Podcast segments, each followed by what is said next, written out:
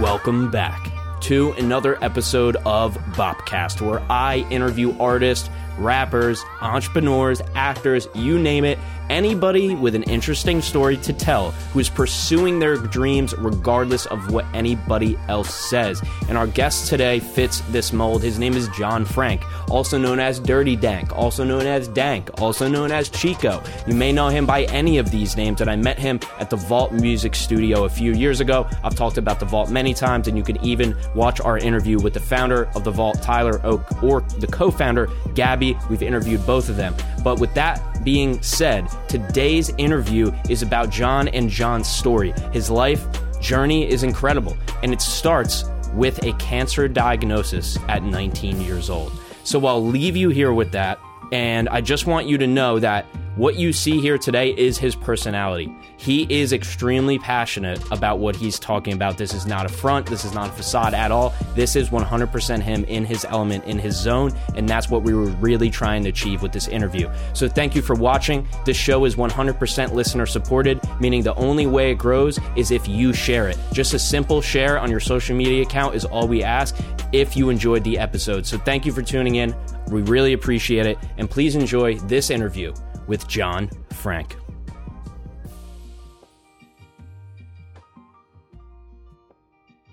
Ladies and gentlemen, welcome back to another episode of Bobcast. Today on the show, I got my guy. He's got many names, um, long overdue, years overdue for this podcast.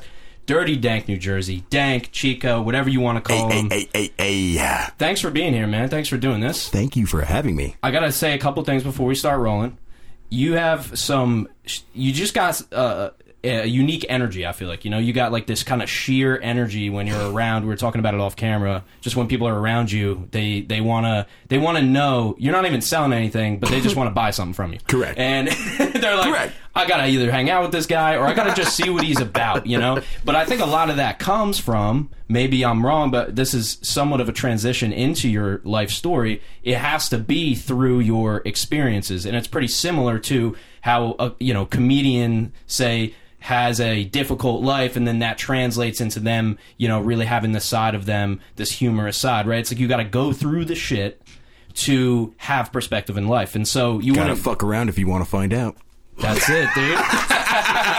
dude, that's it. Perfect start, dude. I appreciate you doing this. If you could, just so we could set a little context so I can stop talking, you know, where did this whole, like, where did this all start, man? We don't have to go back to childhood. We don't have Sure, to go sure. back that far, but um, you, you off camera, we mentioned recovery. You Yep. mentioned um, you've been through a lot in this life, man. sure. So I'm gonna leave it to you where you want to start, but I do want to go back a little bit, whether it's five years, ten years, fifteen, Yeah. whatever it is. If you don't mind, I'd no, love to for start sure. there. Absolutely. Well, what's up? I appreciate you, man. This is so cool, man. I'm excited, bro. Well, let's see. Let's just talk about a little context from where I came from. Uh, born and raised in the great state of New Jersey. What's up? The Garden State. Uh, I was born at Somerset, you know, Somerville. Uh, had a great childhood. I was actually born there too. oh, hell yeah, bro. Rock on, man. Let's go. Um, born brothers. and you know life had some cool curveballs to throw at me um, skip the childhood go to like high school-ish. Um, i had 25 division one like schools division two schools all looking at me for sports athletics stuff like that. How tall are you? i'm 6'7 about 310 in high school i was 6'6 370 i ran a 4940 i benched 225 31 reps. Uh, i could run backwards faster than most men could run forwards um, and it was like a, I looked like a freak of nature because you know I'm a big freaking dude who is insanely agile, and you know I was a second string punter. Right, I had two jerseys. I had to have a, a jersey to receive, and I had to have a jersey to be a lineman. Right, so it was it was it was fun being that multifaceted, multi-talented person back then. Yep. Um, but yeah, uh, at the end of high school, um, as I was getting ready to go into the real world, you could say, I uh, got diagnosed with cancer. Um, it was bizarre. Uh, you know, I lived a very clean, healthy life. I drank, you know, good, you know, water. I had milk and steaks and broccoli and. Uh, but it was alcohol. I was binge drinking on alcohol with the friends. Uh, it wasn't. I wouldn't say I was an alcoholic or anything, but uh, it turned out one night at a, a party where I was celebrating going to college. I had, Michigan was taking a look at me, and I was thinking about you know signing up there. I ended up waking up in the morning after binge drinking um, with my right testicle the size of a golf ball, uh, a softball. Uh, my right leg had been blown up all the way down, and I had no explanation. Like overnight, this happened. Uh, after 10 days in the hospital, they came back and just said, "Hey, dude, listen, you've got you got lymphoma."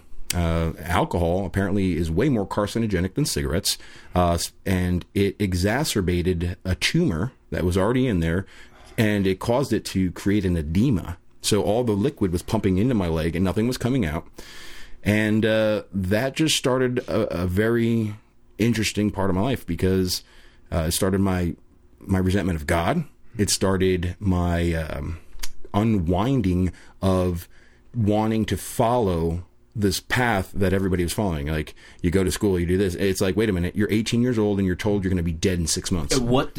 Oh, okay. So that they told you. Yeah, they- my next question was, what did they tell Yeah, you? so the prognosis was you're going to die. This is going to spread, and uh, you know it's a stage two non-Hodgkin's lymphoma, large B cell, intermediate growth, and if it was left untreated, six to nine months, it could have metastasized. It could have, you know, because they had done an appendectomy, and apparently, from what they explained, I guess cutting open and exposing a lymphatic tumor uh, can cause it to spread. So I had that surgery, and subsequently, that's when the tumor did spread. So I think it was a combination maybe of having my appendix out, which was a false app- appen- it, there was nothing. It was actually the tumor behind it that was causing the pain. So they took my appendix out for no reason at uh, at Muhlenberg Hospital. It was horrible. And uh, yeah, three months later, I was diagnosed with cancer. Oh my god! And you're 18. 18 years old, and I have scholarship offers to go to dream schools and So, what do you do like the next day? Like, what do you do immediately?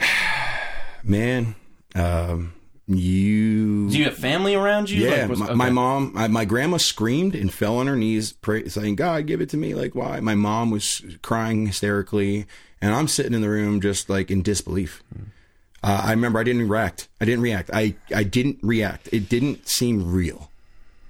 You know? How could it? Yeah. Like I was like, wait a minute. I and You I barely even know what life is. and I had just backtracked that uh, the year prior. I had just gotten a, a knee surgery that was insane. I uh, my patella tendon ripped off my growth plate. I tore my ACL, my MCL. I blew out my cruciates. I lost thirty percent of the cartilage, and I had it all reattached, put together by the Detroit Lions orthopedic surgeon at Tri County Orthopedics in Morristown, New Jersey.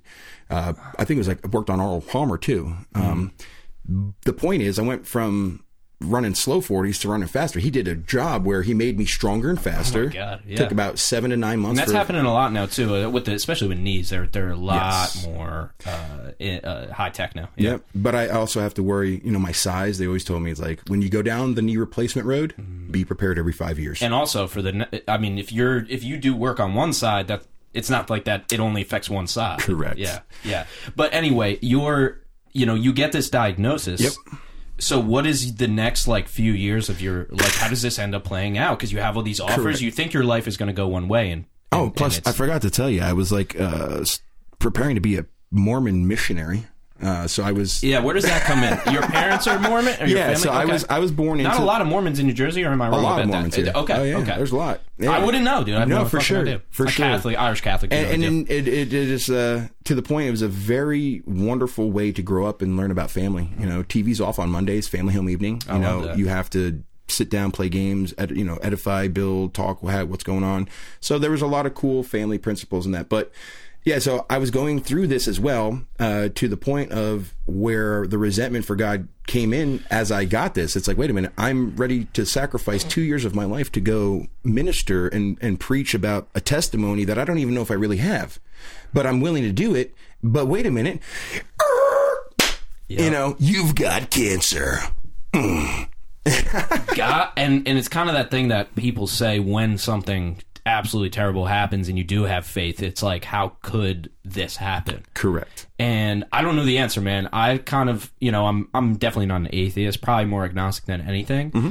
Really like what you said about Mormonism though and the fact that it's the principles like that's why I love religion. Is Correct. because I love learning about all of the different it's it's a lot of the gotta same find the lessons that are- that allegories are- like you that are mentioned pertinent stories. to you. Yep, yep, yep. But it does feel like that. So what determination do you make then? Do you go do you go are you now okay, I don't believe in this anymore? Well, the, The 18 year old John? Yes. Yeah, I totally. totally. very like, like most rapidly 18, disconnected. Like I did at 16. Yeah, Yep. exactly. I disconnected, and this was my absolute dinner bell for hedonism. Mm. This was I'm I'm 18. I'm gonna die. We're gonna go ripping and running, and I I'm not I'm not ashamed to say, uh, the pity the the the pity pee. it was pretty cool. Like I really like girls who had cru- like I had crushes on who I didn't know were coming to the hospital to visit me to say goodbye. Like everybody, like the school got heard that I was dying. My high school, so like all these kids would come and see me at school, and girls would kiss me, and I don't know, I like I love you, and I, I'm like, all right, let's go over here.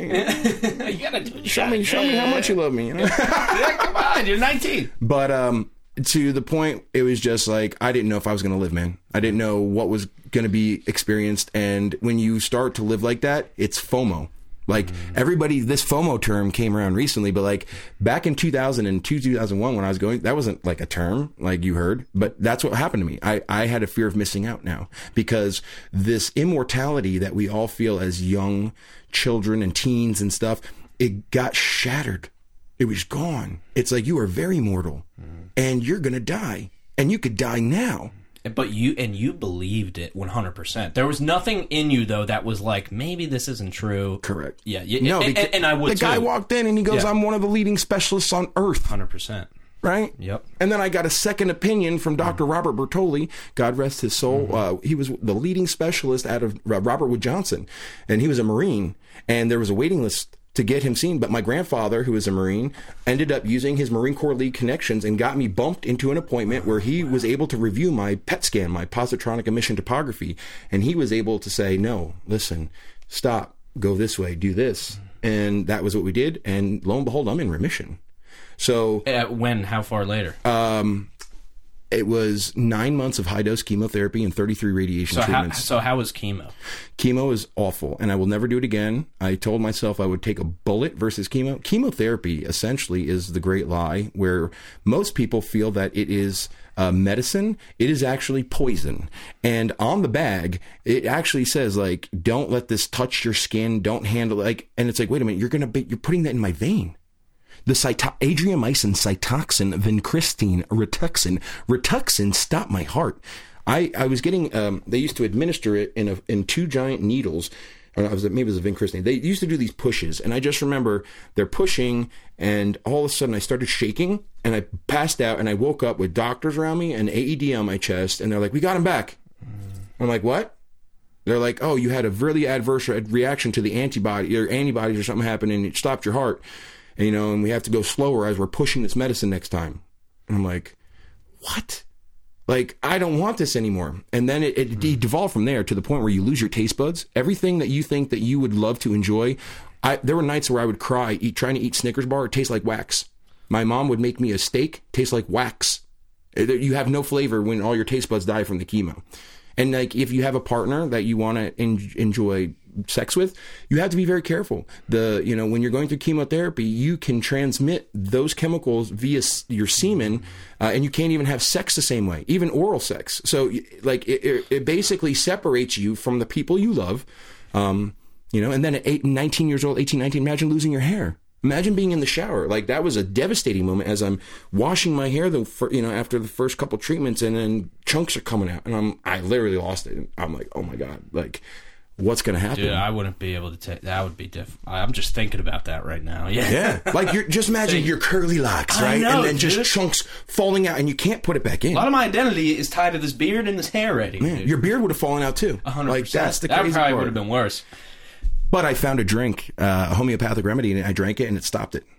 And The it- hair? yeah, my hair stayed Even during chemo, XanGo, or- it was a uh, mangosteen extract. Not to give free advertising, but yeah, I No, go for it. save it. Yeah, this, so XanGo was a mangosteen extract, and the periocarp or the shell has you know a, an abundance of things called xanthones, and xanthones eliminate free radicals.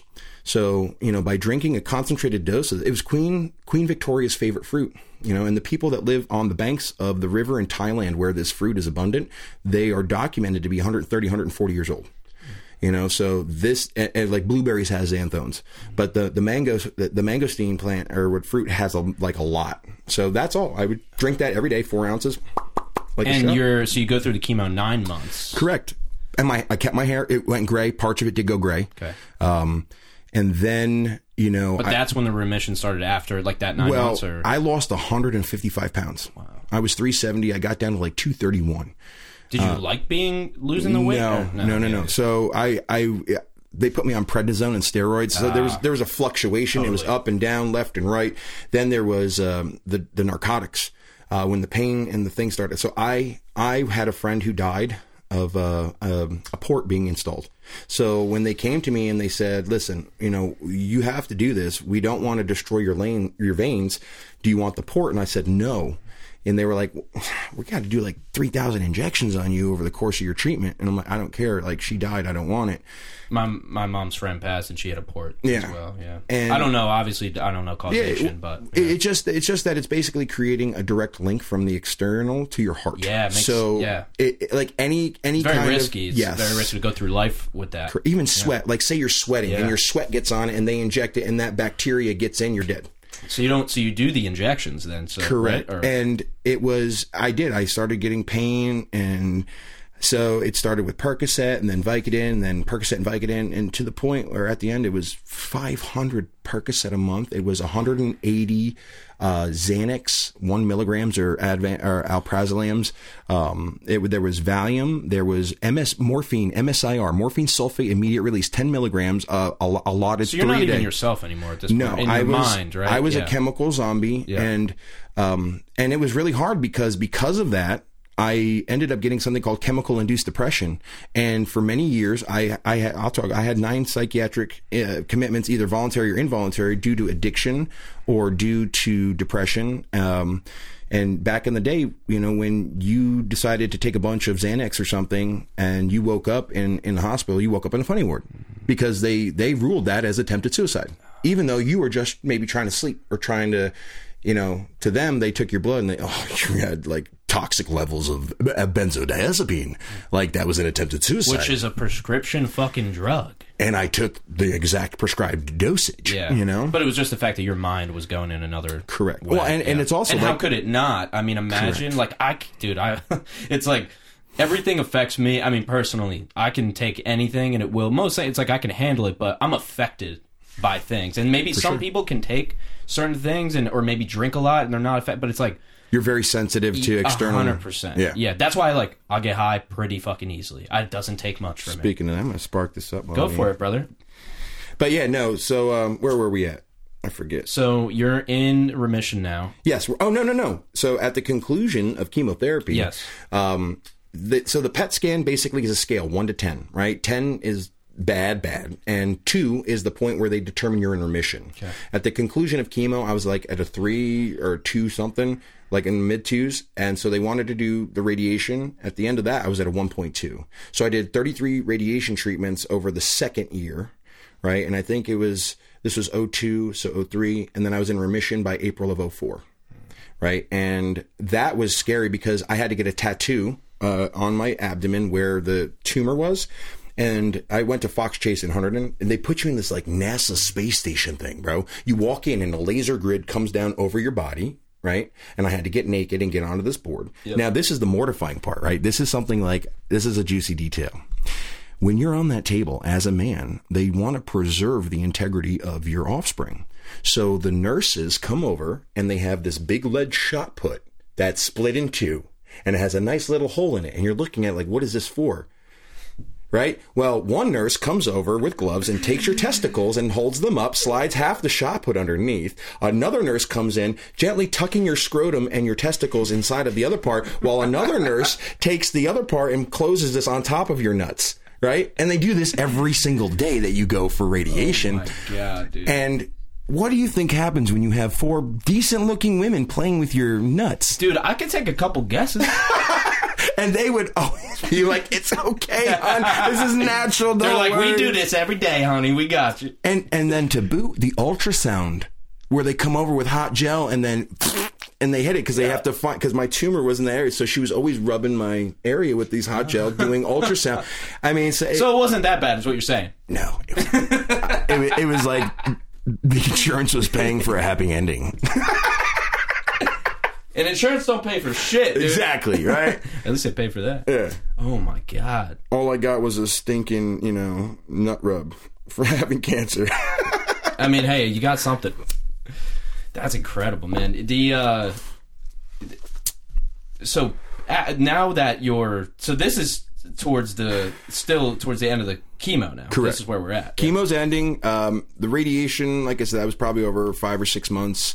Um, and then, you know, that last PET scan to determine where I was at, you know, they were like, I think we're good.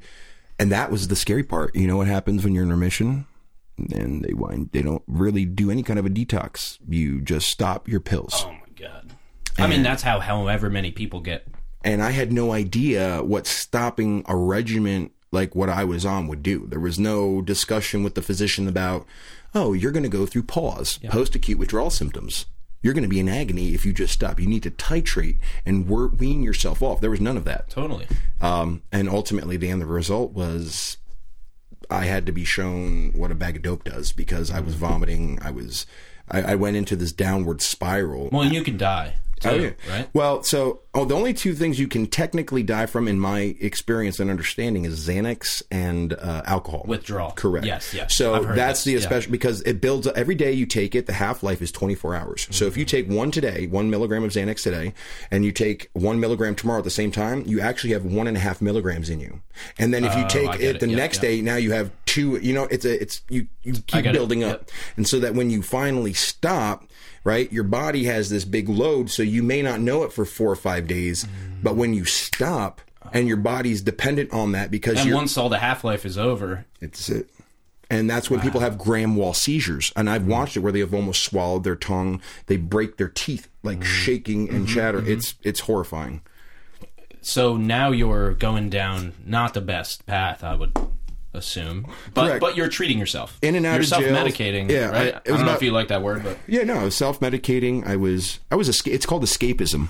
Uh, Yep. the, the biggest lesson I learned in addiction is not to blame drugs, not to blame the drug dealers, not to blame anybody. It's to blame the fact that I have a me problem and that I have the inability to cope.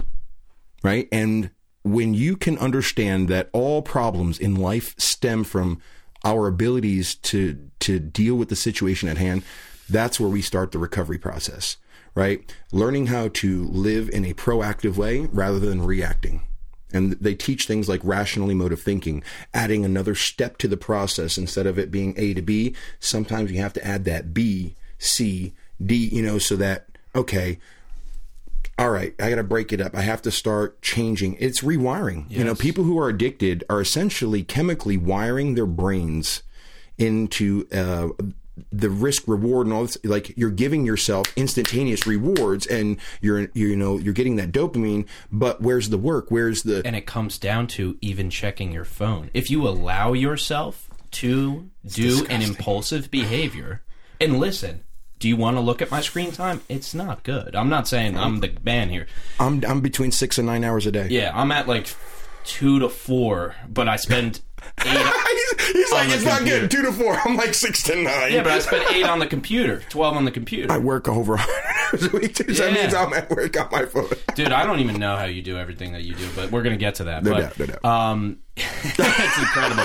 So I don't know how much, what type of details you want to provide about yeah. like your drug use experience. Sure, like no, I I'll don't know if you, it. yeah, I'm going I mean, it briefly. So, yeah, I uh, I did horrible things. I was a very bad man. I was a very scary man. Uh, you know, uh, statute of limitations, I'm sure is up, but you know, will be vague. Uh, there was Mm-hmm. Sure. definitely times where I deprived people of their goods, Mm-hmm. uh, of their belongings without their knowledge. Uh, there were times I would do manipulative things. I really I attribute a lot of what I do today in sales and in marketing and what I do to what I had to learn, the survival, where I had to learn in a genuine way how to trick and convince people that my version of reality was the real one and the one that they were living was the false one. And I became so good at it that I realized what I had, if I misuse it any further, I'm going to hell. yeah. I, I literally watched So that was a fear, though. that was a fear. it was oh, it- not even hell. Uh, whatever. I, knew that I would be spiritually bankrupt. Let me put it. That's my bigger fear is spiritual bankruptcy. because whatever religion you are, I would I don't believe in hell. Um, this is hell. Earth is hell. Just so you know, uh, the the third dimension is the lowest vibrational dimension where we are suffering and we're bumping into things and feeling things. In the higher forms of our existence, we do not have that kind of physical pain. We have to uh, literally achieve that sort of elevation spiritually while we're here. Uh, And the connection though is so the body is the way that we're like like like the proof of that is that we have the like we can only navigate in this one with the body. Correct. Which in the body's majorly flawed. Correct. In terms of what it can do and how it has to well, and use yeah. it it is and it's not. Here's the thing. That's what we've been taught. I mean, I love the body, dude. I'm We've good. been taught Yeah, that. I'm not an anti-body guy. You the know? more the more I'm learning though, our bodies actually have the genetic sequences encoded in them for self-healing. The problem is there are chemicals and there are powers to be that have introduced things that suppress the human body's natural ability to self-regenerate. This is where we see the human lifespan has been reduced to under 100 years. When in the past, according to the Code of Hammurabi, the Sumerian kings list, and items of such of this nature, we see 20, 30,000 years, 10,000 years. And it's like, wait a minute, are, is that an actual thing or is that, a, you know, an allegory? No, these are real terms. Even when you look at the book of Genesis and look at, look at the, you know, the ages of these people, right? Why are we living so short today? Why can the body not regenerate and heal? Well, when you find out, it's just because that the food, the products in our stores, in our groceries, the, the there's no seeds. Do you understand how dangerous that is? We are buying food without seeds. That means that, No, I don't understand, dude. You're gonna have to. dude, bro, that means that there's like no nutritional value. These are fully genetically modified organisms that Which are grown true. for the purpose And of consumerism. There is no Yeah, but that's how we saved humanity, though, didn't we? Through food. no. 'Cause it- that's well, well, what I'm it's a- saying is this is how we're killing we humanity. We're killing it, sure, but we we uh, wouldn't be able to support having this many people, feeding this many people without like this system that we have. I don't think so. I think it's a lie. there were other ways, but this is the one they chose. This is the one they chose. yes, 100. percent I believe that. And what the evidence is now showing, though, is people who break away from the modern systems actually are more sustained, right? I think it was. I don't want to misquote. I don't know if it was Finland. It was a. It was a Scandinavian country made an offer where they said people could get free chickens, right? And so all these millions of people, I think, got these chickens, right? All these people who got chickens and then raised them, all of a sudden they've now reduced the garbage, the waste. People were throwing their, their scraps out. and The chickens would eat it.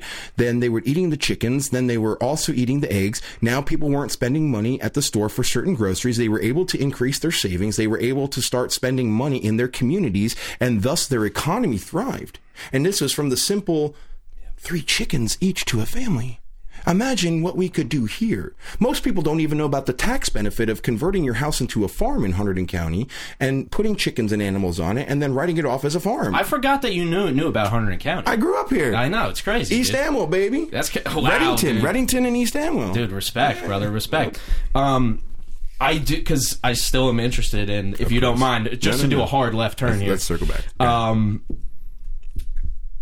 in that so i'm gonna start where you were at i think like either going through recovery or after Yes, yes, yes. recovery i think is a good place to start it Yes. back up again yeah, yeah, yeah. how does that life change happen is there like a moment in there Yes. or like okay There- no, there's a spiritual awakening that Yeah. was so insane. Um, that breed like the personality that you have today Yes. yeah Yeah. So I was in um, I was in a recovery place in South Jersey called uh, Maryville. Uh, huge credit to Maryville. It was uh, the oldest rehab in the state of New Jersey, created by the some nuns and a priest, I think, for prisoners coming out of prison years ago, and it became so successful that different, you know, people from different counties can use funding to go there. The men are with the men, women are with women. You learn to cook your own food. Like they take people in. They, you know, you have a job, you have routine, you do your own laundry. You're allowed cigarette breaks. It's a very one of the very few places you're allowed to smoke nine times a day right? So they're, you know, even though they can't give you every kind of concession as an addict, right? They allow people who have that addiction, right? One of the big things is one thing at a time, right? I've seen a lot of people fracture in early recovery because they're trying to quit 15 things, right? It's like you gotta, it's sequence, sequential. Yeah, not only one day at a time, also one thing at a One time. thing at a time. You can't change everything at once. Correct. You didn't. It, I, I didn't believe it, but it's true. Like you didn't get addicted in one day. It took uh, it took a true, yeah. long time to get addicted Like to a you lot said, of though, the, things. chem- the path rewind, like that's it Yes. takes a little while. So it doesn't happen for instantly. opiates like heroin. Five to seven years minimum for you to have the reset. Wow. and and it's that's why I'm trying to encourage people to get into cannabis inclusive recovery Mm-hmm. eh, as an alternative to methadone, Suboxone, Subutex, and buprenorphine, uh, even Vivitrol stuff like that. Yeah, cool, but cannabis, awesome. You know, like none of that is still organic. Way better than a pharmaceutical, 100%. That's my Every time, I would think. You know, you know, almost uh, uh, except for the psychosis stuff. That's it. Like except for the fact, like, hey, listen, No, for sure. you have schizophrenia, like you know, for sure. a relative is that's close where to you. that's where it's important for doctors. Like I work with a doctor who's a DO, a doctor of osteopathy, Dr. Jennifer Volpe, one of the coolest doctors. Good Vibes Medical, right here in Jersey, helps people all the time by the phone. oh yeah, I've heard of this. She's yeah. amazing. She is freaking amazing, and we need more people like that who are open to the holistic route, uh, you know, and pairing that with Western medicine or or listening to the body. You know, don't always have to approach things with take a pill. You you know, pills address symptoms. Here's the issue, right? If you get into the Vedic style of medicine, if you have a headache, you stop doing what gives you a headache. you know, you don't take a pill to fix the headache. You drink more water. You get more sleep. You get more rest. You do less work. You give yourself more peace. You know, these are things that we have to take back. We, as the American society, are are whores. Pardon my French for our time, and our time is worth X. And so we we compromise and sacrifice our inner peace for that reward or for survival in my case. Like i i uh, people around me see me do what i do that i don't think they know what's on my plate. And that's why it's so important for me to expand my reach across so many disciplines so that i cannot fail. Because i've seen these different industries all collapsing. I've seen capitalism is great and but we have to be very wise today especially somebody with very very small uh, like personal resources i invest in myself right and only recently have i afforded has it been afforded to me to have people believing in me to start investing in me so it's fun but that's why i want to you know i want to make things right and now, yeah, you have the oppor- You've created the opportunities, though. you know? yes manifestation Eh, I, pu- I pulled So it into the ether You the went to ether. Mary. Maryville. Ville, yeah, Maryville. Maryville. And, uh, yeah, bro, eh, I was there and I remember And what age is this now? 31. Gotcha. Uh, right? Is it 31? I'm, I'm coming on. So your twenties are uh, 20s were holding guns, robbing people, like running in Real shit. downtown Yeah. Newark, Trenton, and Camden, you know, on the river line. I mean, just bad shit, bro.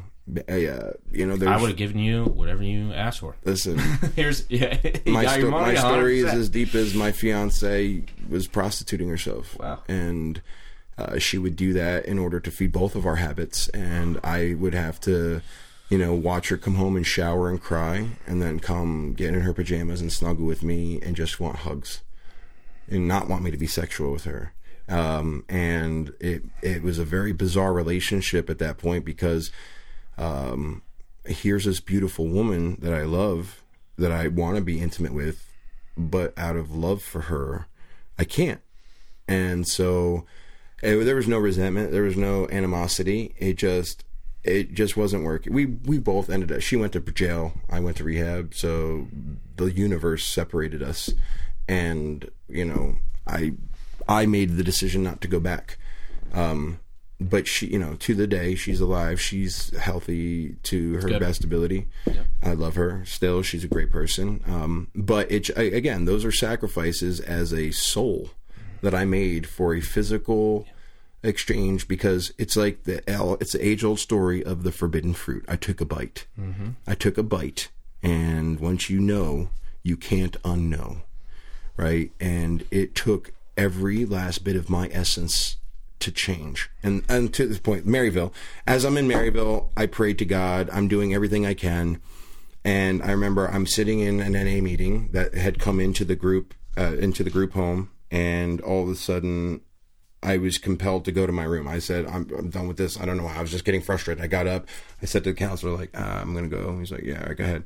I go back to my room. I get down and I pray. And I remember I had my Book of Mormon. I had the Bible. And I'm, I'm just, this is, you know, I had the gift of desperation. So I'm just seeking, I'm seeking something. I don't know what it is somewhere you know and i'm and, and, this is weird. I wasn't praying to jesus or god for a long time. I pray to my dead friends. I buried 50 of my friends from addiction in the last couple years right? 50 right? All under the age of 38 it's bizarre. My next question was did you have to get all new like did you have to build relation new relationships in your life like what was that like yeah that's imagine imagine if all the people who love you who you've been kind to and who you've shined with and who can tell your story the right way if they're all dead and the only people around you are the people who robbed you, who mistreated you, who exploited you. And so the narrative on the street is the one that I have to overcome because the people who I served are dead. Right, so there's there's nobody to back there's you a, up. Yeah, there's a disconnect. There's yeah. a disconnect, and and in early stages of even getting clean and stuff, when I was trying to get into cannabis, there were bad mistakes I made. There were financial errors. There were misplaced trusts. I didn't know what I was doing. I was faking it till I made it. That was a principle they taught you in recovery. Yeah. Fake it till you make it. Right? I've grown. I've evolved since then. Right? Uh, you know, and so this is where, you know, being a higher evolved self, it, there's no ego anymore. It's not, I'm better than you it's quite the contrary. It's that I am constantly willing to admit my faults, and that pisses people off. They're like, How can you just be okay with being flawed? And I'm like, Because I am human and I am seeking to be the best version of myself. And if I have offended or transgressed, just tell me how we can make amends and move on. Yeah. And that, You're not going to de- deny reality. Yeah. Yeah. But people get so like butthurt. it's crazy. I'm like, dude, over what? Reputation? Mm. Clout? Mm. Yeah, but imagine if you, yeah, and imagine if you went through, you literally had a, a, completely different life. Like, how could you not have this perspective now? It's like yeah. people, like, what, what? Do you want to just, do you want to have to force yourself to go through shit? Like, you don't, you can actually come to realizations and you came through it through a culmination of things from your experience to you know, kind of just self awareness probably as well. But oh, I got hurt, man, bro. It just the experiences. Twelve totaled vehicles, dude. From the time I started driving at 17 years old, right till till when, like a couple years ago, 12 totaled vehicles where I could have died. Right, four I was cut out with the jaws of life. Four. Jaws of life four times. And guess what? Not one of them did I have a broken bone or was I scratched. Right, I woke up in the trauma center of uh, Robert Wood Johnson once to a doctor saying, "Mr. Frank, uh, I'm sticking my fingers in your rectum to check for internal bleeding," and that's what woke me up. And I realized they had cut my clothes off. I I had just been driving. I was in a 2001 Volvo C70 Sport Coupe nice two door. Yeah. Uh, when, you, when we went back, it was wrapped around a tree. The wheels were sideways. The hood had gone through someone's window in their home. I had fallen asleep at the wheel because in early recovery I was on methadone and I did not have. Uh, I was on 30 milligrams and they had given me Ativan, so I was on two milligrams of Ativan and 30 milligrams of methadone, and I was driving to work early in the morning to Bristol, Pennsylvania from Plainfield, New Jersey, and somewhere on Talmadge Road I fell asleep. Yeah, and you know they charge you for telephone poles. No, yeah, I didn't know that. Two. I've, I would. I've been it. charged for two. Um, I got. I didn't have to pay them because the first one, the state police wrote a letter in my benefit saying I actually execute the brakes. Someone cut the brake lines, or they had rotted. They uh, didn't know. They couldn't say which. But uh, I no, was. they going, rot often. Yeah. Yeah, I was going downhill at like 50 miles an hour in a '94 GMC Jimmy. The brakes went out. Oh yeah. And I'm the going li- towards, that line was shot. Yeah. It was a Jimmy. and so I swerved right, went up over a hill, and we were airborne. Mm-hmm. And when we came down right into a telephone pole, I picture that one too. Wow. Yeah. The the front of the car came up to the windshield. So that wasn't even just you didn't have brakes. There was no nothing, nothing I could do, do, about that. And I tried to slam it out of gear. Mm-hmm. It wouldn't go into reverse. It's like yeah, yeah, you know. So I just swerved at the last minute because we were about to go into one way traffic the oh wrong way. God. Yeah. So you went through the cars. You went through 12, And my best friend John Hackney was in the car. Uh, we hit so hard. He, uh, the thing that scared me is as we were coming down and I saw it, I went to put my arm across him. He didn't have. I don't. No, he didn't have a seatbelt on. All of a sudden, we hit the door open and he went out. and I was just like, what the fuck happened, you know? And I I was stuck in the car, and that's when uh, East Amwell or West Amwell fire came. They had to cut the door off. And with the jaws of life, because I was entrapped. The transmission, I actually have a scar on my leg. The transmission came up out of the out of the truck and pinned me this way.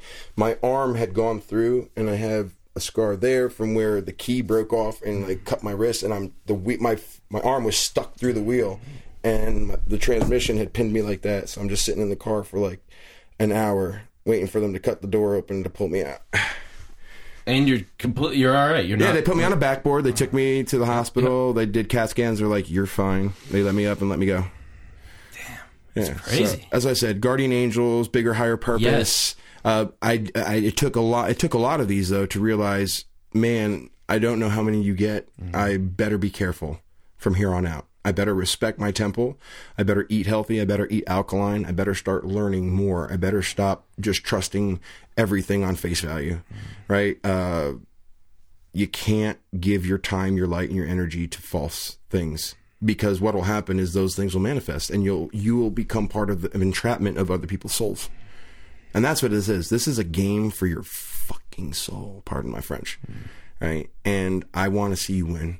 If if anything, if I'm an angelic light warrior, right, which uh, you know, I want you to win, bro. I want I want to cast my light in your direction, cast it in mine. Let's bathe in each other's light. Not like nothing great, like nothing creepy, but for legit. You know, two are better than one, three are better than two, four are better than three. You know, the more we can get, and it's nothing about any one person's opinion. Mm. It's about finding like-minded spirits and souls who have a shared vision of creation and being good, righteous people, winning with a purpose. Right? Like I said, if your purpose is to effectuate change here on Earth, whatever it is, saving animals, saving trees, blah blah blah blah. blah it doesn't matter. Pick something that is near and dear to your heart. Connect, right? And then just own it. Everybody out here is just trying to connect with money. And I know we need money. It's a tool. I know. I get it. I'm not saying go be broke. I'm not saying F capitalism. I know a lot of people are on that extreme. It's find a way to have balance. Yeah, but moderation's so difficult though. It is, but you know where it comes in. It, it's the self discipline of realizing what you need and what you want, and separating the two. and also in the moment making a decision Hmm? to actually go through with something. That's oh, it, that's a problem. Action. Yeah, Action. Yeah, but that's a, but it's like when you're in that moment and you know I have to do what I have to do, but I don't feel like really doing it. You know, and that's where people get caught up. That's what I think is the most important thing. Like that has to be follow through. just just when you need to do something the second you don't or the first time you don't do You what you say you're going to do yeah it's the self accountability i think. Because at the end of the day nobody can be accountable for you. Correct. so you have to so if we're talking about even if we're talking about anything as broad as a goal that's not that's not that important. It can't be as important as the actual activity to get to the goal. So you Correct. so now like so the further you go the closer you get to baseline reality base which is in a moment there's a decision. You may react. You may stop and not react and then choose to respond in a certain way. But that's it. It's like that's kind of all we have. You don't know what your next thought's All going to be. so- i don't know what mine is. To that point, that's exactly I think what I was trying to say like earlier too. Like it, instead of reactively living, actively living, yeah. Making the committed choice to what's going on, and this comes. This power to do that comes with educating yourself. This power to do that comes when you can understand time and you can understand your purpose and your place and you can understand the like I said the frequency vibrations. We don't have to keep No, but I'm that's in. it. It's I'm so in. crazy, bro. But I feel like you can't not do this, like you personally. Like you can't not do all this stuff that you do. I can't. I, You have you I would- feel like yeah. there's is there's days when you don't I'm a feel like. nuclear bomb going off. Do you just have inside. energy? Does it just happen? Yeah. So every day when I when I gave up hard drugs and when I got into my routine, I can't tell you. I get up for work at 4 a.m. every day. My eye, I my eyes open at 4 a.m. I don't need an alarm. Some days I don't even set my alarm. 4 a.m. I'm up. I'm walking my dog. Right. I'm getting in my car. I'm getting to work. Right. I do my full day at work. I leave work 3 p.m. I go and I turn in a dirty dank jersey. Right? Dirty Dank Jersey, do all my things. I meet my agent, my videographer. We film content. We do phone calls. We book things. You know, then I go home and I turn into John and I take care of grandma. My grandma's very sick. She lives by herself. My grandfather died in February and I still haven't had time to grieve. Right? We put him in the ground and I haven't had one minute to grieve. So a lot of uh, the energy that I draw on is pain and I'm taking it and converting it into the only usable form that makes sense to me, which is creativity. Uh, the other choice is rolling around on the ground crying, missing the man that I love, missing the man who raised me as my father. Oh wow! So he was essentially He stepped in, yeah. up. Uh, bro, my story is even crazy. Like my mom, my life started with a violent crime. My mom was physically taken advantage of and raped, and my mom made a decision to keep me. Uh, and I am here today because she is a strong woman. And she came home to her father, uh, who is a Marine, and she was afraid and said, Dad, I'm pregnant. You know, like, and she thought her dad was go get an abortion, go kill this thing, you know, and it was no. It's time to get ready to have a baby. And that was it, you know, and What a man! yeah.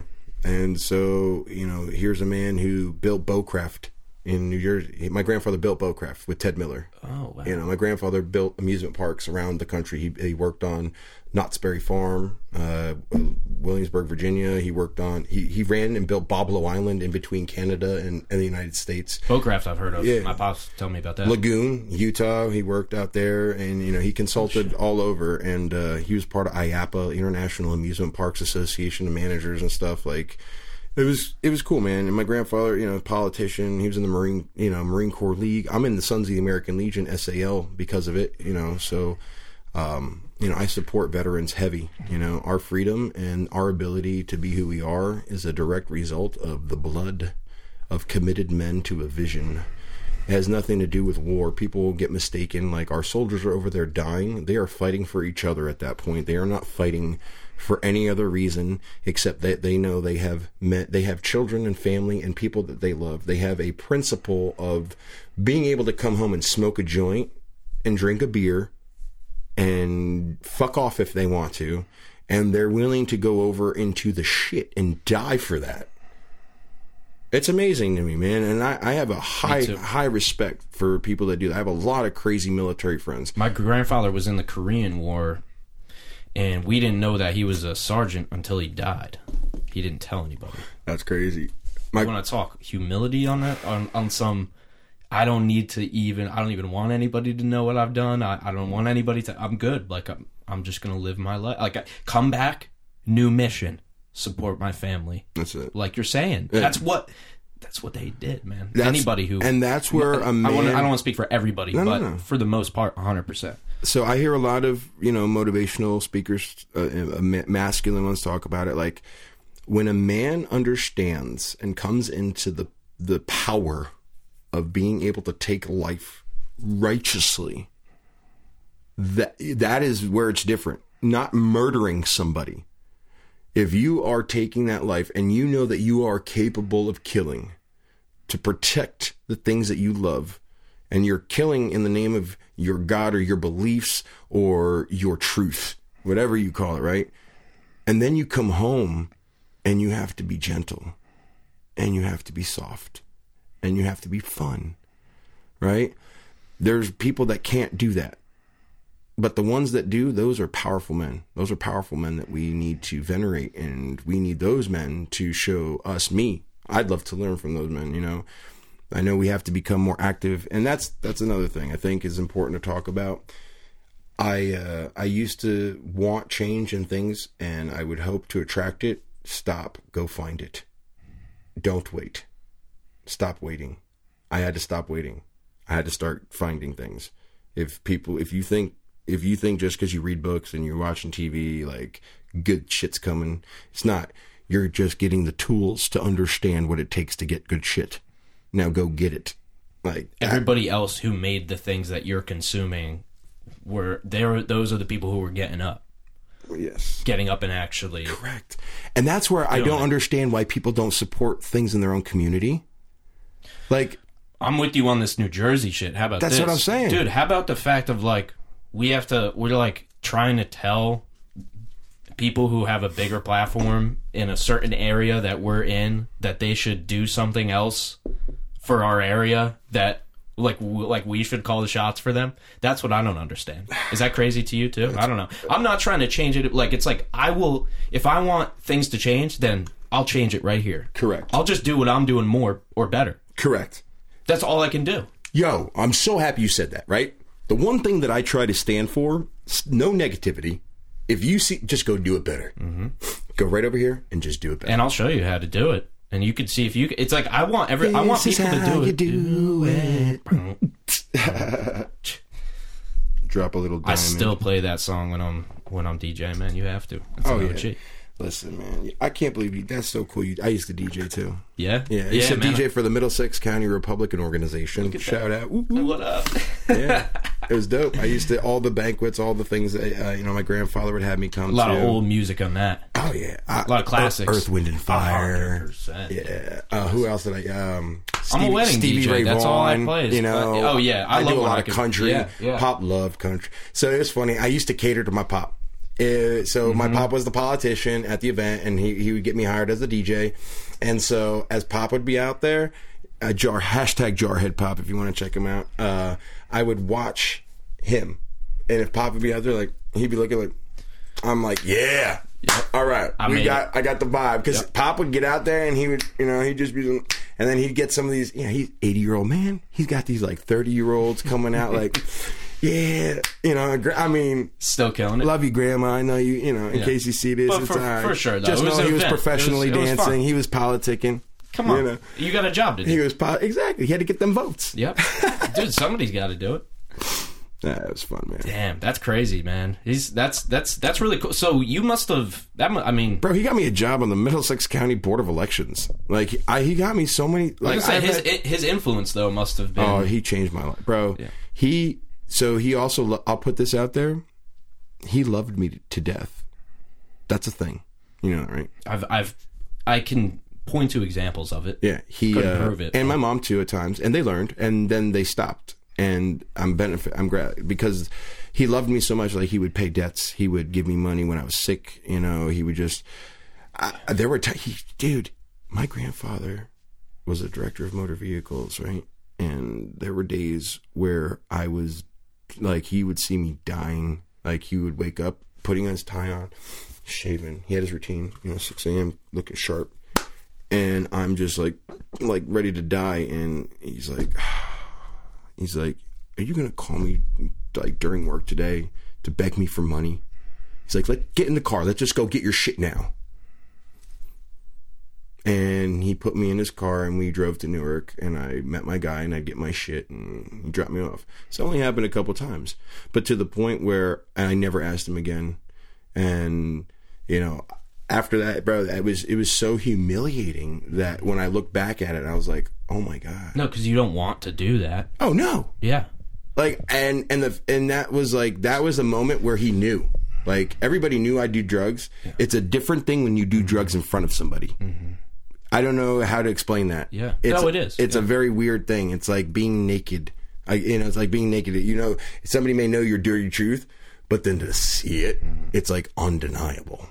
Like, oh, you're an intravenous heroin user. How, how how do you feel about that with addiction though? Uh, in terms of people who are around people who are like in that scenario, like what are they? Do you bring them to the person? Do you not? Do you try to help? Like, What do you mean? Um, if somebody, if your family member is addicted to Oh, yeah. anything, whatever it might be, do you do that? Do you bring them to the place to go get it? Do you not? It's like obviously this is a moral thing, So, but like, yeah, what's your sure. advice to? Yes. because I've been in the situation only with my friends, and then you know I've sat my friends' parents down with my other friends to have the conversation. Sure. but there's no. What do I do beyond that point? You know, I didn't. there's So, nothing. I can, my mom not much reached out to some organizations here, and it was amazing. There are some like Mm-hmm. uh, Recovery Advocates in Hamilton. Uh, there's there was City of Angels in the beginning, um, and there are organizations that have experienced parents and professionals who have a baseline of what to do. There's also what what my accolades are or, or my credentials as a certified peer recovery coach, right? Certified peer recovery coaching has been starting, I think, the I don't want to misquote, but there were numbers that showed a much larger percentage of people getting clean and staying clean, utilizing peer recovery coaches, which is somebody in your day to day life who is certified, who has the ability to do biopsychosocial assessments, who has the ability to detect triggers and refer you to the next level of care, or just has the ability to break it down and listen and to engage you and then to offer alternatives, right? So it's like the physical bounce back that you need to do with yourself because in early recovery, it's imperative to make sure you stay on course, right? You get past these little sequential points and it gets easier. It gets easier. It gets easier. It gets easier. And that's what people don't think it does. You know, You're saying the people who are going through it, they don't think it's it, going to get it. Yeah. So- so is that a big? Is that a big thing for people to think? Like, is that a big reason why people don't just go into recovery because they think it's going to be really hard? Or that well i i think th- they don't think the the, the pain of being sick mm. the pain of being on e it, it is profound i will tell you like the stuff that's out today is so scary when i was addicted and when i so i what was it 2008 i'm i don't want to get the day right 08 or 09 right around there when I first started getting clean, like the dope was was clean. It was heroin, you know, maybe like eighty percent dope, the rest cut. Today, it's like all fentanyl. It's like gray and purple. Like my friend is addicted and she's in treatment. She's like, "Yeah, I do this stuff. It's like gray and purple." And I'm like, "What do you mean?" She's like, "Chico, she, I'm telling you, when you try to get clean, like even two weeks later, you're kicking." Like normally with heroin back in the day, you get through five days, you're good. Like you're gonna you're gonna sweat like fecal matter. You're gonna be in pain. You're gonna get you know tears. You're gonna yawn. You're gonna be uh, you know but you're gonna be done. Today i couldn't imagine writhing in pain for two weeks trying to get clean. Right? And to the point that's where like cannabis is imperative. Right? That's where like i want and the only reason it's not more utilized is because I think it's federally still illegal. And if it was not federally subsidized treatment, I think we could do it. is it federally decriminalized right now or no? No, I don't think so. I, don't thought they passed it, but maybe it was not in yet. I don't know. Yeah, I, maybe not. I'm Not that that uh, it doesn't really help. It helps a little bit. yeah, Doesn't mean legal. I mean, but they uh, when when they can I think as long as they had non federally subsidized treatment centers, they could do it. And that was like something I would like to see. Like all these MSOs, all these big cannabis companies that are making tons of money, right? What if, you know, a portion of each sale goes to a cannabis recovery initiative where people can get clean. You know, these cannabis inclusive halfway houses. Imagine having a clean, safe space in Rutgers and Jersey City and Trenton and Camden, right? And it's a clean space, but you can smoke cannabis there, right? Cannabis is not frowned upon, right? You can smoke cigarettes on the exterior of the premises, you know, like whatever. It's just, the stigma of cannabis being a, bad thing has to go away because the the the benefits but here's the thing it also has to be moderation you know like i absolutely smoke copious amounts of cannabis for fun for the gram right but in reality for my personal consumption i barely smoke i can smoke one diamond a day i can smoke you know a dab a day i can smoke a joint a day i can go days without anything you know, that's where I've gotten to. Um, and that's where it's important. You have to use it as a supplement rather than a crutch. That's Yes. what, I, you know, I would, and you need to actually live your life on top of it if you're gonna do it. correct. Yeah. You know, it, it's, it's, You can't let it consume your life. And but the thing is, it doesn't really. It just is a factor for people sometimes, where it's like they're also eating like shit, not working out, And unhealthy, plus need to- smoking a ton of weed, Yeah. plus drinking a little too much, and it, you know, it's like people need to keep their opinions to themselves sometimes. Like, damn, if somebody's doing all right smoking bud and like you just want to gripe about the smell, like, just be quiet. Or get used to it. if are they a better person? Do they smell like pot? Cool. That's like the biggest concern I hear people, you know, like I, I'm trying to figure it out. Like what is the big gripe about potheads? And it seems to be the smell. It seems to be people are if you don't offended by the smell. then you're then you don't like it, which I get. Nah. but Damn, I love it. Though. It smells so good. dude, my um Oh, it smells so good in here. my girlfriend couldn't handle it, dude, in the beginning of our relationship. Like, not that she couldn't handle it in terms of like emotionally or anything. She just something with the smell.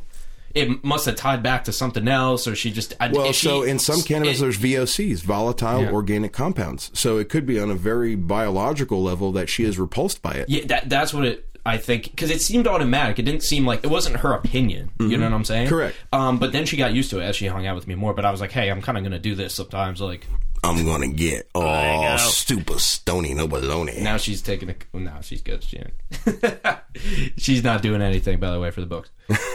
um, on the record. I'm good. I can say whatever I want. I gotta watch when I talk We're gonna about fire up a quick uh, solventless diamond dab here. This is cold starting, by the way. So we got a cold start. Yeah, cold starting is utilizing a quartz banger from a, a state of room temperature. You put your product in before, and then you heat from that to the point of convection. We getting this, brother B? Oh yeah. The benefit of this is you get to experience the full spectrum of cannabinoids, whereas if you hot dab, you are missing certain portions. Sometimes the flavor spectrum, sometimes in the actual cannabinoids, right? So I encourage cold starting for the maximum taste to waste ratio, right? Okay. Which, which means the amount of product you're utilizing with you know as it's consuming you want to get to that perfect point where the value is achieved Is the worst way to smoke just regular weed in like a joint? Like the the, the least So- of is that the least efficient way? i will put it this way it depends on what you want to look at if you want to look at danger in my opinion i would look at the carcinogenic factor and smoking cannabis where it is wrapped in a blunt wrap or papers right you're actually catalyzing and creating multiple compounds far worse than if you are dabbing concentrates with indirect heat the issue is you have to be dabbing solventless concentrates not concentrates Why would there be a solvent? It's hydrocarbon extracts. So, So the most so the way it's is extracted would include the solvent. Correct. Most most extraction methods, like when I was on Vice TV, that was another thing, right? That was so, that was cool, man. Yeah, I, when I was on Vice, uh, it was for BHO, the dangers of BHO, and the Which is dabs. so yeah, so it's like shatter, Okay. like shatter, crumble, uh, distillates, all that stuff. And what is this stuff generally? This is concentrated. So yeah, so they're basically taking the THC and washing it off of the plant material using a solvent. Okay. Right? And so they pack plant material into a metallic tube. This is the this is the rudimentary way, and they put butane cans on top and they blast it. They just and that butane goes down through it, freezes and liquefies, and it pulls that THC, the trichol, all that off, and then it drips down into a catch tray underneath, right? And that's where all that butane is degassing from that like caramel stuff, and that's where it's dangerous if there's a, an ignition, an arc, uh, a spark, boom, Oh yeah. it'll blow up. But it's not to say all BHO is bad. I don't want to say that either. There are plenty of high tech systems that are what are they called closed looped. Closed loop systems are known for very thoroughly degassing and uh, eliminating most of the butane.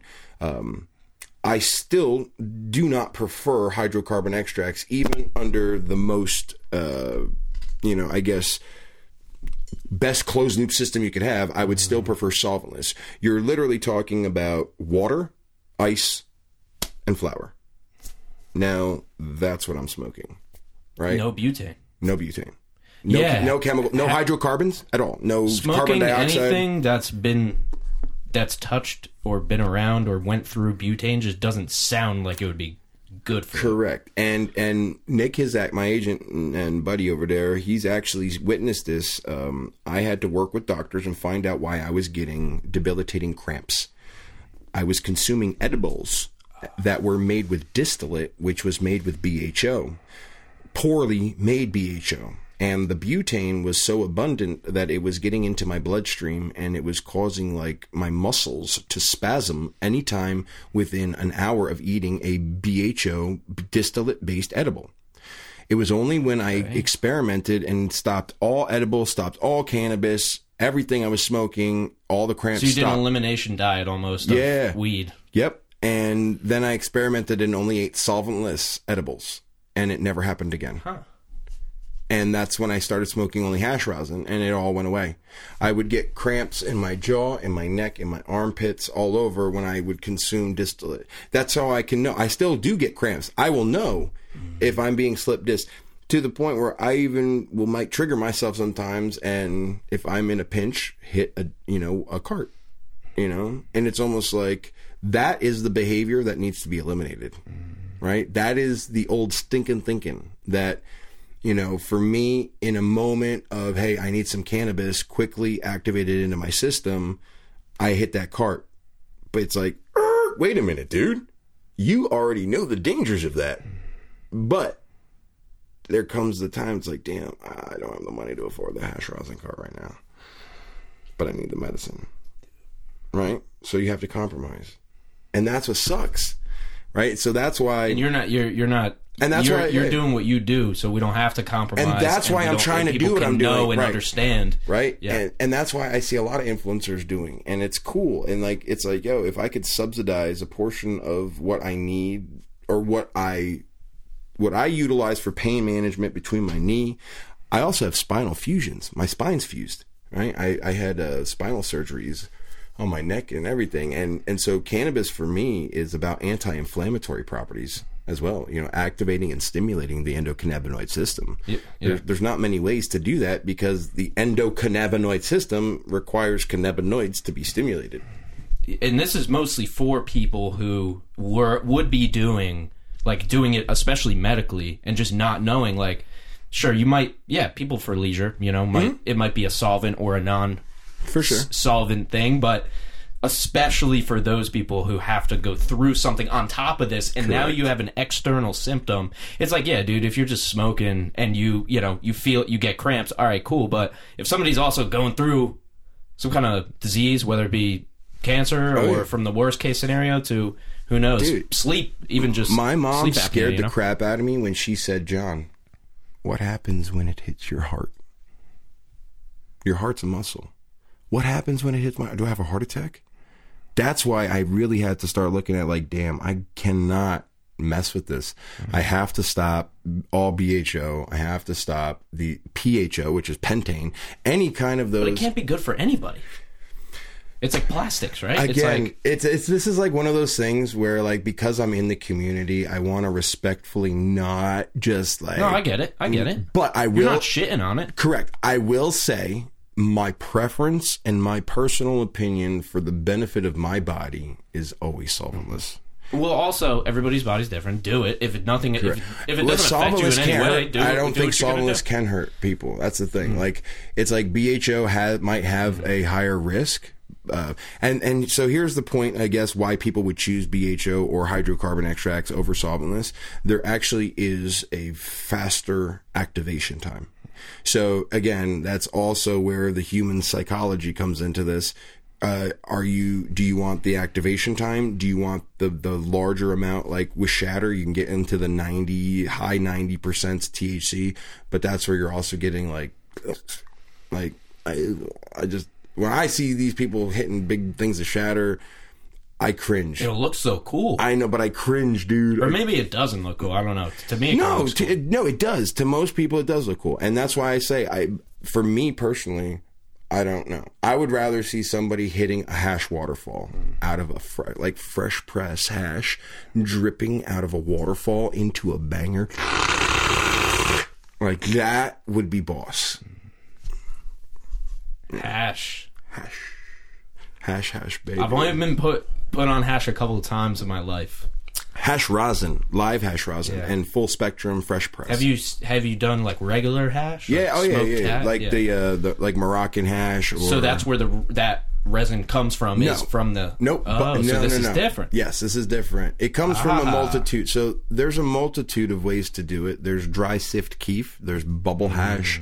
There's that. There's that other hash.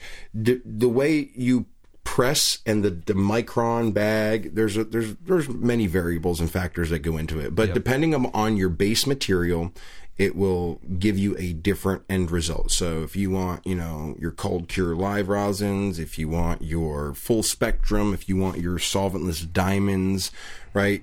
Each one of these So this is like a craft beer level. Yes. of- even I mean we'll probably above Correct. that. so but- these these Hashins and these people, like you know, shout out the Brianist, awesome, love the content. Like check him out Yeah. at the Okay. Brianist. Okay. Like truly amazing hash content, right?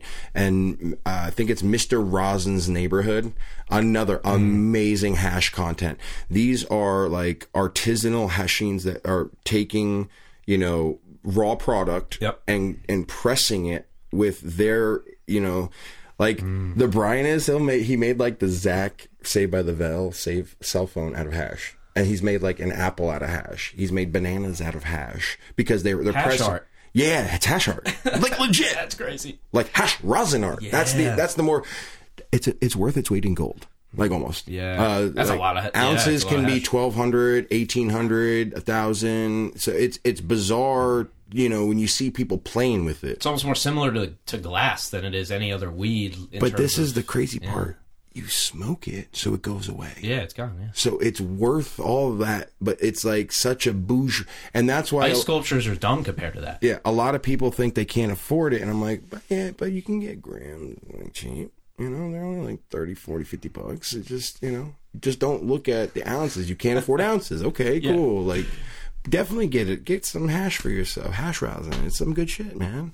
Dude, I'm gonna listen. I'm gonna stare us back one more time. Yeah, yeah, just yeah, for me, yeah, just yeah, for me. And I love talking about it, weed, so. I'm glad we. I think we have a little bit more to cover on that as well. But No doubt, bro. um, so I want to like I guess come up to speed to like the last since I met you, maybe like five. ye- I don't know, probably Oh, yeah, like a few years and away, the but- music? But yeah, say like five, ten years ago now. Like getting Word. into the mute. Like where did that hip hop Yeah, dude. and Oh, bro. So I uh, I used to play the alto saxophone. My mom went, you know, she had uh, she was offered to go to Juilliard, and some stuff came up, so she didn't get to to finish. But she played at Carnegie Hall. She's a you know composer and always encouraged music. So I've had a musical ear my whole life.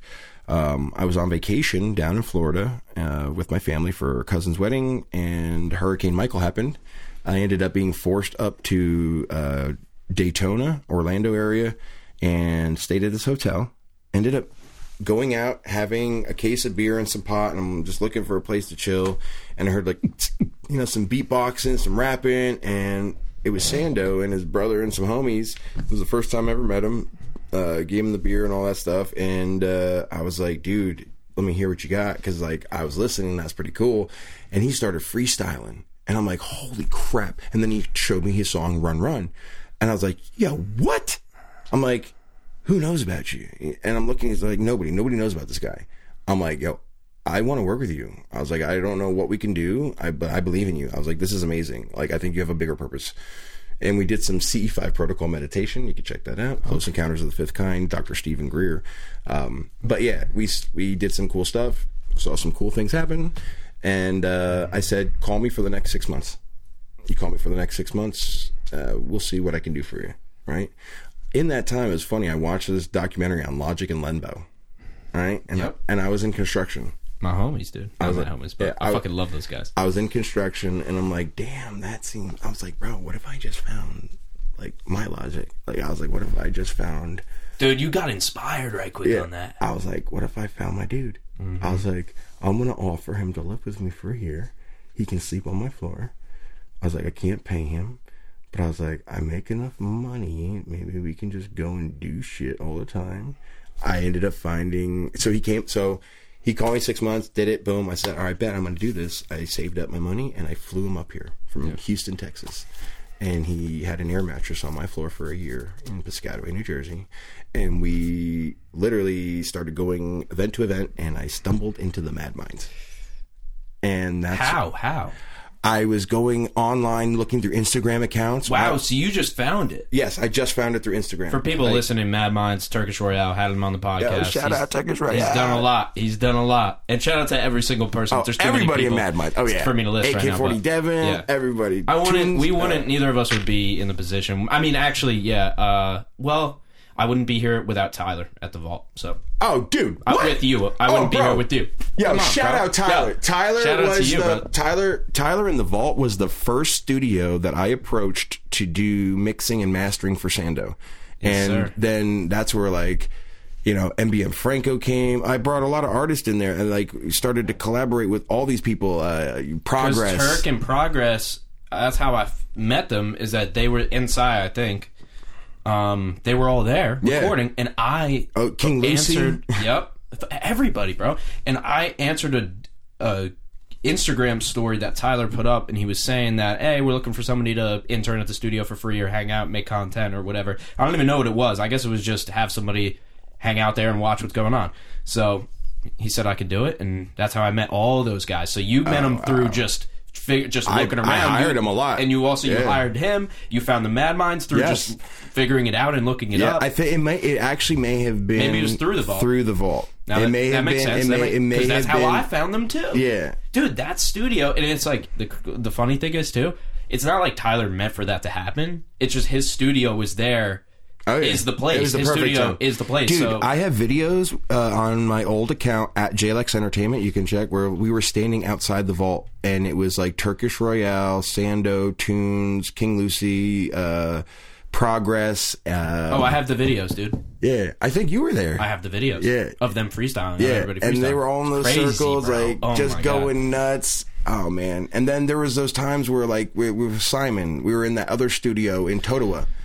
You know, where mm-hmm. there's a picture of Meek Mills on the wall, and then Oh yeah, I wasn't in this one, but he's told me about this one. Yeah. yeah, yeah. dude i'm telling and that was the crazy thing we were in studios bro i so i had a lawsuit that i had gotten some money for and you know after my child support was paid out of that I, you know and a little bit i had left i was like hey i need to invest in something i don't know what i can do so i was like maybe i can put some money into this kid. So i made we made songs try to get him ASCAP bmi get try to do things right. I approached samad savage once too. I was i'm so mad i didn't take the full package back then because he literally was willing to give game for a really good price you know and he had a system that he was trying to help people become empowered you know in their music and do things right. And you know it wasn't that i was it was just like damn i wish i had more resources you know Samad is another one. but he was he's just so damn cool He's so cool, and he also is the nicest dude. This dude doesn't even know me. I'm like, this guy's the man, bro. He's going up there ripping auto tune. Oh, he yeah. had his fiance or wife at the time with him, Oh, yeah. and I met both of them. Like, hey, what's up?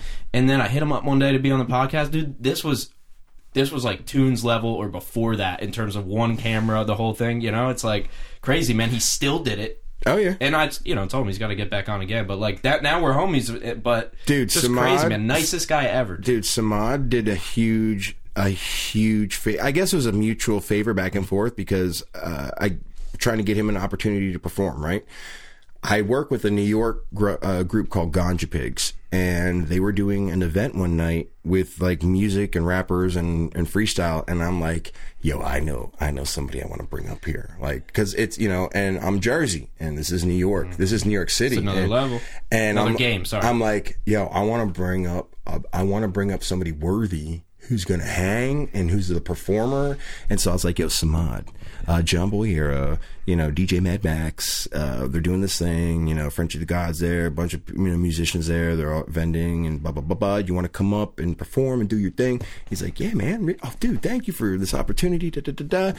And you know, so the event comes up and he comes in, and I remember, you know, everybody's all these cannabis vendors have all their tables out and they're vending, and this is like, you know, this is our spot doing our thing, and. uh he comes in. He has his this vocal, I guess, his box, you know, and he has his microphone. He borrowed my 20 foot cord for that one time. That's Yeah. how I know about this. and yeah. he has all this stuff, and you know, he plugging in, he's setting up, and he's he's like starting his thing, and he's like, "Oh, hold up, hold up," because nobody was like really paying attention.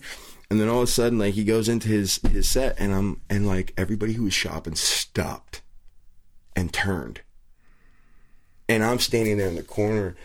I was, I was just like.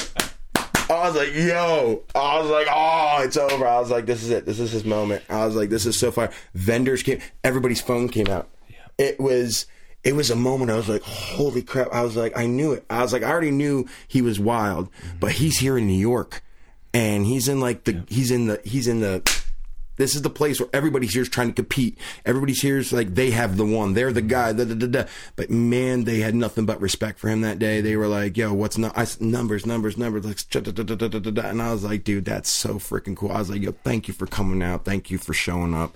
You know, uh, I hope you. I hope you got benefit from this. Like, yeah, I can't pay, but like, and he's like, nah, dude, this is awesome. Like, thank you for that chance. And and ever since then, I've had so much respect. And I, every event I've ever seen him at, I always dap him up. He always sees me. You know, we've seen each other at some after parties and stuff. And he's just uh, he he he represents to me like a role model in the community. 100%. Like that, these young artists need somebody like that representing.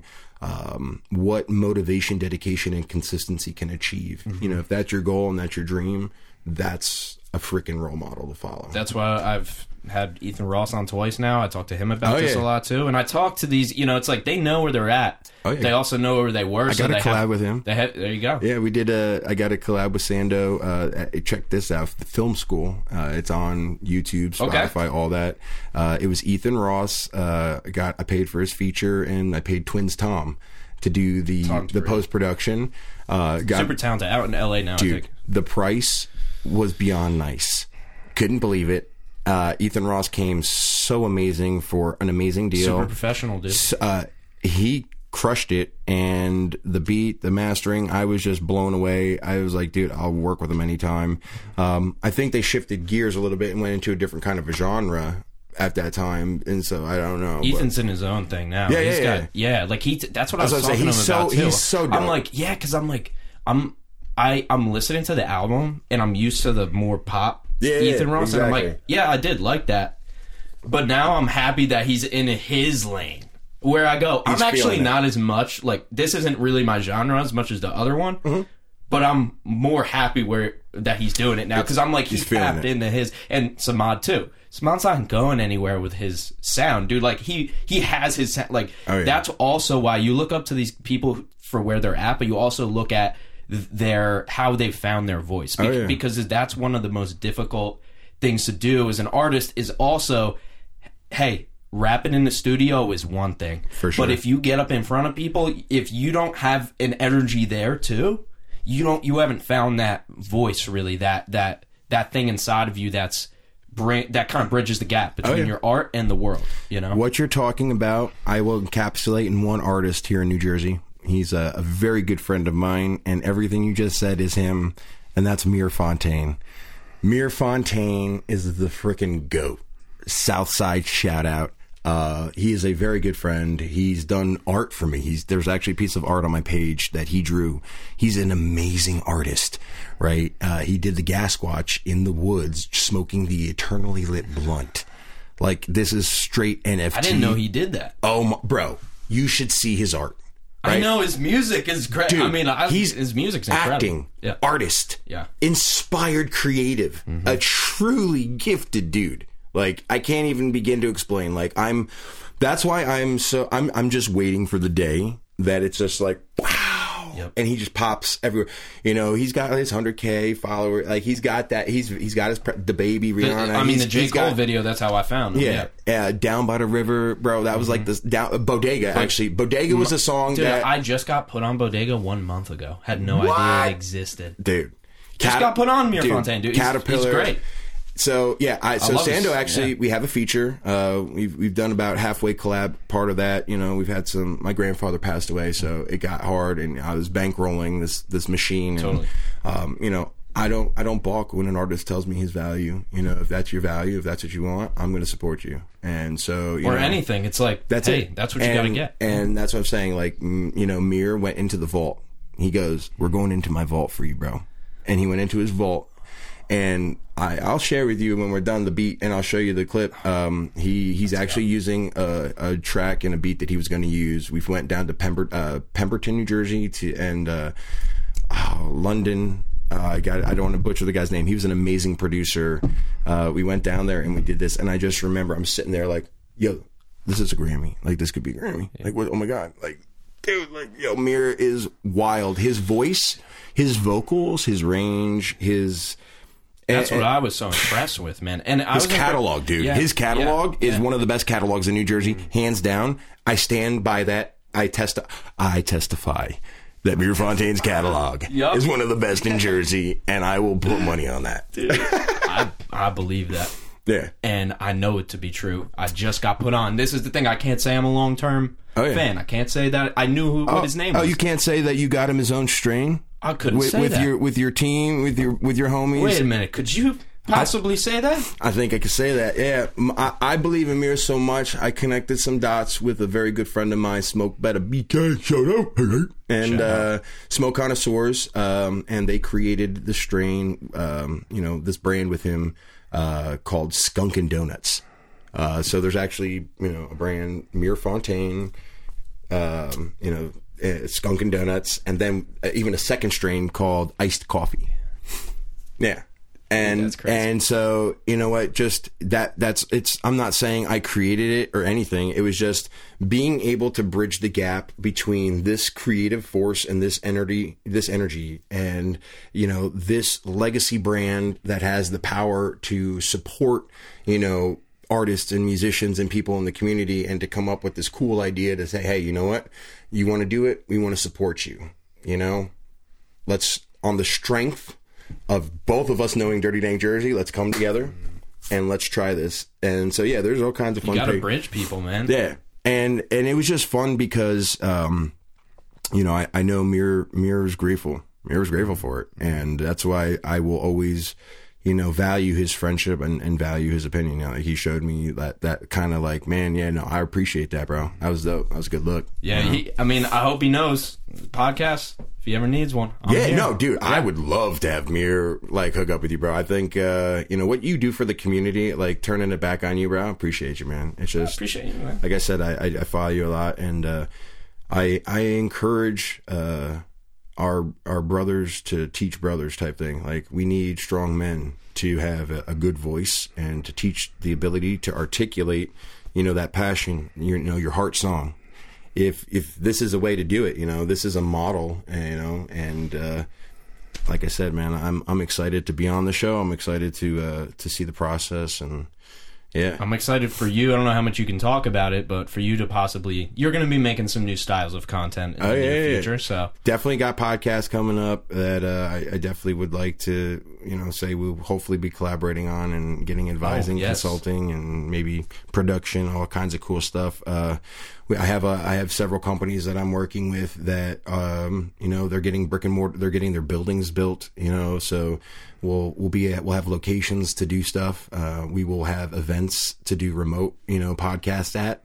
I think, um, you know one of my dreams is being able to be part of a cannabis real time news network, right? Where we have like field teams and, and independent reporters who are trained universally in an SOP about how to produce content that we can easily turn into something usable, into a format and a structure. It's like, hey, you want to work on our team? You need to do 60 second clips. You need to address X, Y, and Z, and it has to be, you know, your latitude, your longitude. Uh, we need all the metadata, blah, blah, blah, blah, whatever. But that doesn't really exist in a form that most people know. Like you know, High Times magazine. You Yeah, know, yeah. You, but there's not a High Times magazine of Live. cannabis li- or Live. news. Yeah, live. Yeah, live news. Like Yeah. Every every hour, it's updated. Like uh, like arrests, raids.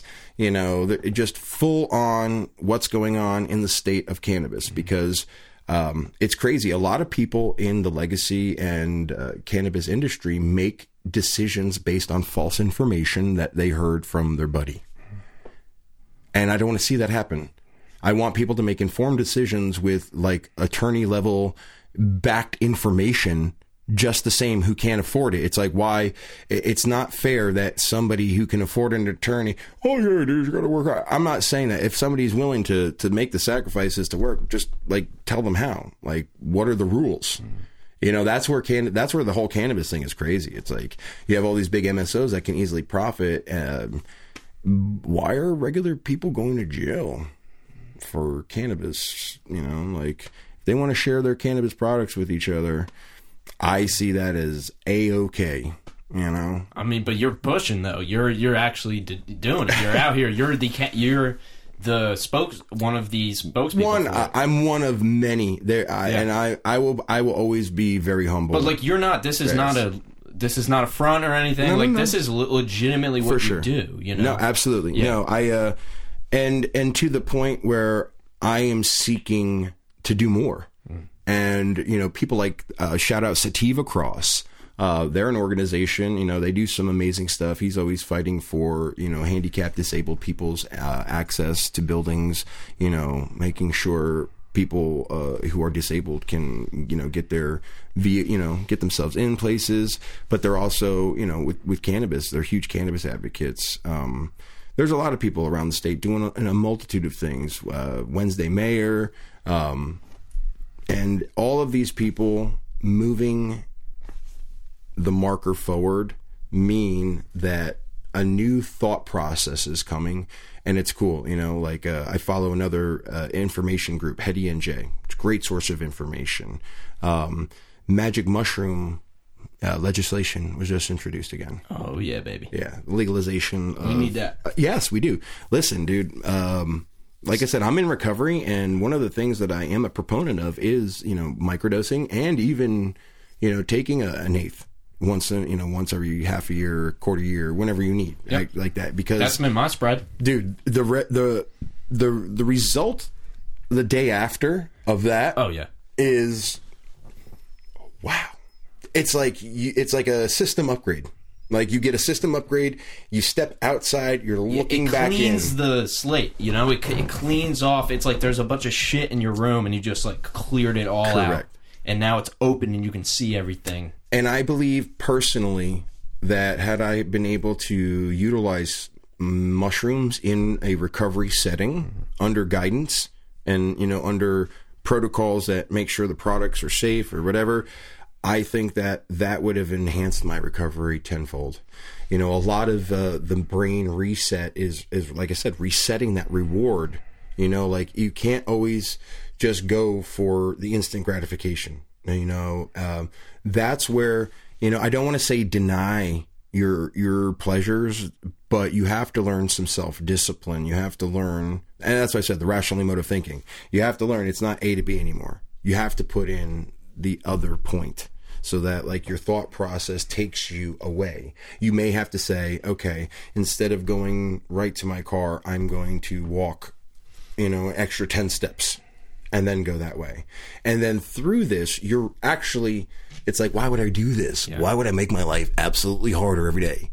Because you have to reprogram yourself. Mm-hmm. Like you physically have to hardwire yourself to do something divergent to the bad habit that you have established it's harder to break a bad habit than it is to make a new one Oh yeah. like unlearning You have to show the body that the mind is in control. Yeah, and that's and that's tough when you like, especially people with insecurities and stuff. You know, like if you have insecurities and stuff, like It's tough. it's tough. You got to just cope. You You have to push like past yourself, which is difficult for people to do. And that's why I encourage. You know, like my goal would be to have either large consumption lounges that you know um, also double as kind of like gathering places for something like where we can have conversations. You know, people can come and talk about their experiences. You know, that's the one thing, unfortunately, with some of the recovery organizations, they, you know, they kind of condemn talking about cannabis. You know, it's almost like you're just on another drug, so just please refrain from that. And it's like, Come on. okay. So, like, let's do a new one. Let's do like a cannabis inclusive one, right? I know some people, I've heard the term out from California, like California sober. And I'm like, all right. I don't know. That's a Cali term. Yeah, I'm like maybe cool. I like cannabis inclusive recovery. Like include it in your recovery. Make it a part of the regimen. Make it a part of the newest uh, recovery programs in terms of the most newly up to date will have the psychedelics, the MDMA, you know, I mean everything that's actually useful to treat this stuff that's now we've been suppressed Even since ketamine. the 60s. ketamine, bro. My mom, Yeah. my mom went to the Cleveland Clinic and had ketamine therapy in her spinal cord. Mm. They used it to interrupt the protein, like some something with the proteins in your spine, and but she went on a K hole. That was crazy. Yeah, that's incredible. That's crazy. So yeah, I mean, to me, ketamine is a. I think it's actually classified as a psycho, uh, dissociative Oh, it, it's, psychoactive. it's you can go you can go deep for sure. You can go deep on that. Yeah. But you- know, you need. They're gonna figure it out. Oh yeah. They're gonna figure it out how Fuck to take around, a capsule or something. fuck around and Dude, figure it out. Uh, before we get out of here, man, is there is there anything? By the way, this was this is great. This was a lot of fun. I'm glad we went around because there's still a lot. I feel like there's still Of course. most of the topics to cover for next time, so we got some ammunition for the next one. as well. Absolutely, bro. Um, but uh, yeah, really appreciate it, man. Is there anything that you want to cover or touch on, or Yeah, no, we got some cool stuff coming up. Uh, January 12th through the 17th. Me and my uh, videographer agent buddy over here, Nick, uh, we're going to be out in Vegas doing Glass Vegas. Um, big shout out to Highly Elevated Glass, my new uh, one of my new main teammates, uh, really taking the time to to invest in me. Uh, we had a great Christmas together. They've been showing nothing but loyalty. They have some amazing glass. I look forward to being able to teach people. Um, I'm always looking for people to join the Squatch Pack. Uh, I'll put that out there. If you enjoy good quality craft cannabis and uh, you want to expand your network, your resources, I have a Discord. Um, you know, hit my link tree up on my page. I have all kinds of information. it'll be all linked? Yeah, absolutely. And uh, yeah, man, uh, make music. I'd anybody. If you need that voice so nice, let me know. You gotta be like a. You gotta do uh, voices one, two, three or something. You gotta. Oh, yeah. Make a voice acting. That's what I'm saying. Hey. no, but you're, you're already getting into acting. You'll be fine. Yeah, Go that. Yeah, I want to do voice acting though, so maybe you could teach. Hell yeah. Show me the way. I've made eighty dollars voice acting, so No doubt. that was my first freelance job ever. it was a dark and stormy night. It was a- mine wasn't. I wish mine was more exciting. It was a covered bridge, so from the 1800s. Okay. Not as cool. No doubt. um, there were herbs involved in it though. No it wasn't. It wasn't weed. It was some other fucking herb. But you got to get into the industry, man. Salvia. They might have you doing weed voice acting. Oh, that'd be fun. Yeah, dude. Cannabis commercials. That's Hell not- yeah.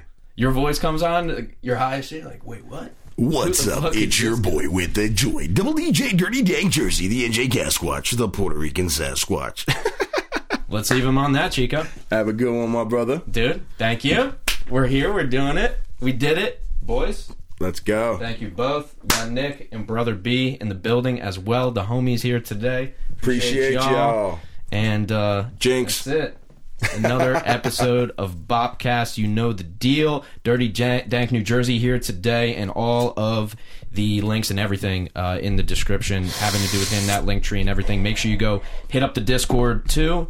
And there's we're gonna be working on a few things in the future here, so I'm excited for that as well. So let's do it, man. Um, ladies and gentlemen, I say it every time. I say it again. Thank you so much for tuning in, especially on the video version that we have as well. And we are on all of the platforms that you consume your podcast, even the ones nobody uses. And we'll catch you Word. on the next one there. Yeah. Peace. Hey, hey, thanks for tuning in. Really appreciate you listening today. The only thing I ask is if you could please share this show. We're gaining a lot of traction online now in terms of what the uh, Instagram clips are doing. So we want to just keep the momentum going and get better and better guests so we can improve the quality, improve the conversations, and all that happens with you. Uh, none of this would be possible uh, without the people who support this show. So please share the episode, uh, whether that's on your social media or with a friend. Really appreciate it. So make sure to tune in next Monday as well and catch the video version on YouTube. All right, we'll see you on the next one. Peace.